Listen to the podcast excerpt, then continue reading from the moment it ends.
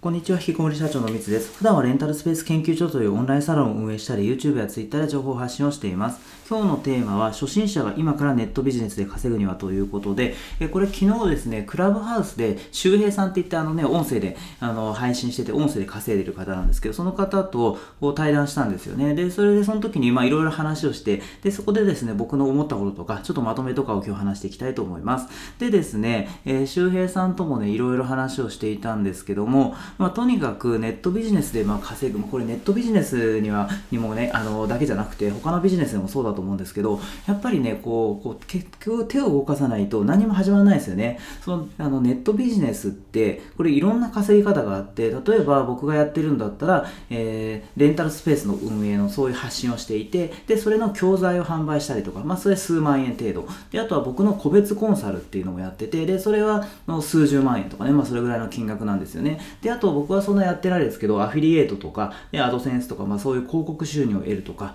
なんかしらね、そういういろんなやり方がありますよね。で、正直それどれが当たるかっていうのはね、あのやってみないとわかんないし、まあ確かにその広告収入でこういうふうにあの稼げますよとかね、なんかね、コンサルにつなげるとか、まあそういうようなね、いろんなノウハウとかはたくさんあるけども、ただ、その今のね、自分の状況とか、まあそのね、世の中のそのね、流れとかにもよって変わってくるので、正直ね、あのどれが当たるかってわかんないんですよね。なので、結局、そのね、それでもしね、すごいその頭が良くてね、もうこうピンポイントでこれやったものが全部成功するとかだったら、まあ一個一個ね、やっていけばいいかもしれないですけど、結局、あの僕なんかね、普通の初心者というか、ネットビジネスだってね、始めたのは、あの、2020年からか本格的に始めたのはまだ、あの、2020年からなんで1年ちょっとしか経っていない、まあ初心者ですよね。で、そういう人間が、で、あの、これでね、実績を出すんだったら、もうとにかくね、手を動かさないと何も始まらないって話なんですよね。なので、なんかよくね、聞かれるんですよね。その初心者の方からネットビジネスで稼ぎたいんですけども、あの、何をやればいいですかっていうふうに言われるんですが、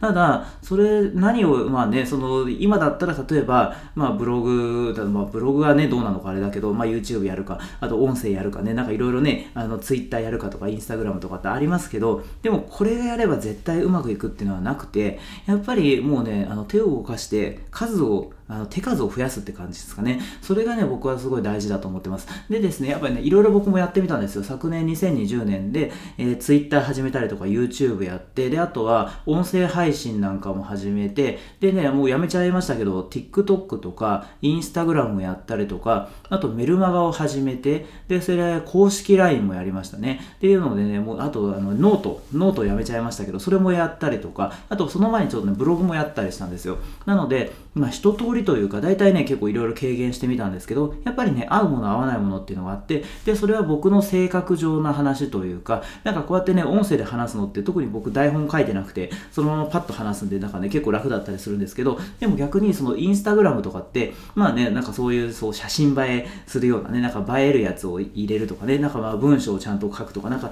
あの、結構手間かかったりするんですよね。で、そういうのは僕ちょっと苦手で、で、それでね、続かなかったりしたんですけども、で、TikTok なんかもね、その短い時間でこう伝えるっていうのがね、なかなか結構僕は難しくて、で、それでね、やめちゃったりしたんですけども、っていうのでね、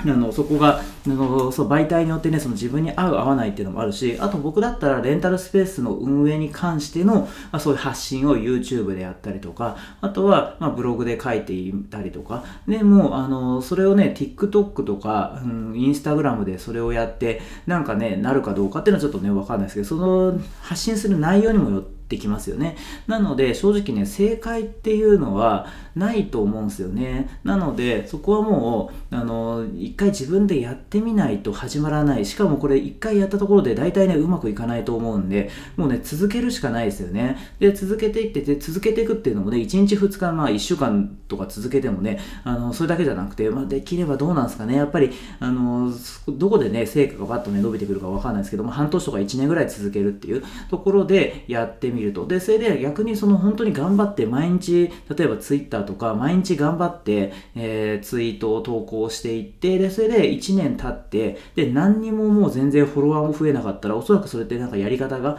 あの、間違ってるというか、あの、ちょっとね、あの、方向性が違ったりとかっていうのになるので、ちょっとそこはね、あの、ずっと長く続ければいいって話ではないんですが、ただやっぱりね、ある程度続けていかないと、ね、何もね、何も起こんないというか、難しいですよね、と。で、あと、そのね、これね、初心者がって話なんで、あの、どう、どうなんだろうその初心者何もこう、えー、ビジネス経験がなくて何かこうで自分がこう発信できることがない初心者っていうのが、そうですね、ネットビジネスでま発信を続ける、やっていくっていうのはなかなかね、難しいと思うんですよ。なので、ちょっとね、これはもうあれ、極論というかあれなんですけど、えー、ネットビジネスで稼ぐんだったら、他のところで何かしら実績を作って、で、それを発信するのがね、いいと思うんですよね。で、僕の場合だったら、まあ、レンタルスペースの運営ですよね。あの、ネットビジネスなんかはね、あの初めて1年ぐらいですけど、レンタルスペースの運営に関しては5年ぐらい前からやってるんですよね。なので、そのあたりの実績とか経験とかがあるのでそれをまず発信していったんですよ。なのでまあねその実績をこれから作ってって大変ってね思うかもしれないですけどもただあのね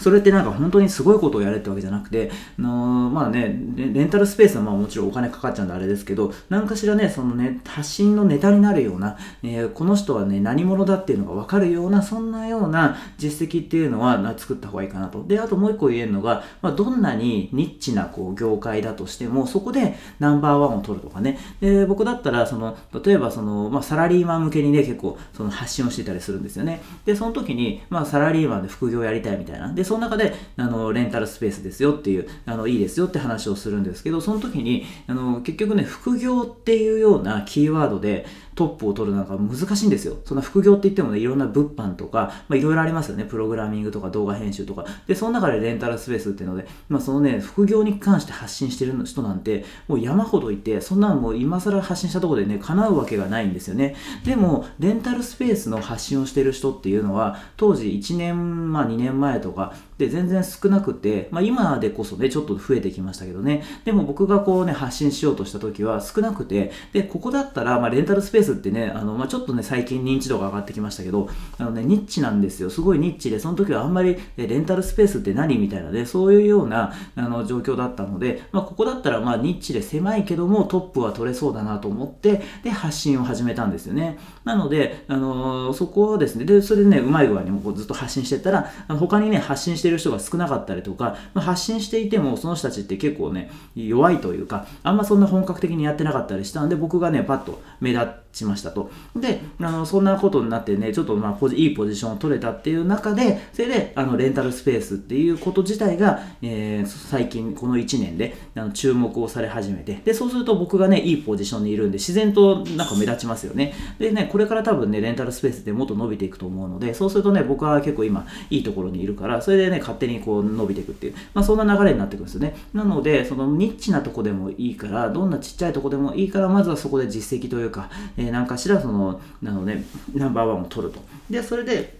その上で、えー、ネットで配信する、あの、ネットですよね、その、配信するですよね。SNS とかでこう、情報発信をしていくっていうところが、まあ、王道というか、流れとして、僕それで、あの、そうやってね、あの、うまくいったので、まあ、それが一番手っ取り早いというか、いいのかなって感じですよね。なので、あの、そのね、実績作るのが難しいということかもしれないですけど、ただ、あのね、発信の方が難しいですよね、正直。だって僕やってて、レンタルスペースの運営でね、あの、今5年ぐらいやってますけど、それで、えー、発信は1年ぐらいか。で、それで、確かに発信がね、一回こう、バッとね、あの、注目されたりとかかすれば、確かにフォロワーが増えたりとか、何かしらね、こう収益化っていうのがしやすいですけど、でもね、やってる感覚だとね、もう正直ね、発信の方がもう何倍も難しいですね。で、実際のところ、レンタルスペースで利益を出してる人っていうのはたくさんいるんですが、で、その人たちも発信したかったりするんですよね。その僕みたいにレンタルスペース実績作って、で、それを発信して、で、そして収益化するっていうことを目指してる人って実はたくさんいたりするんですが、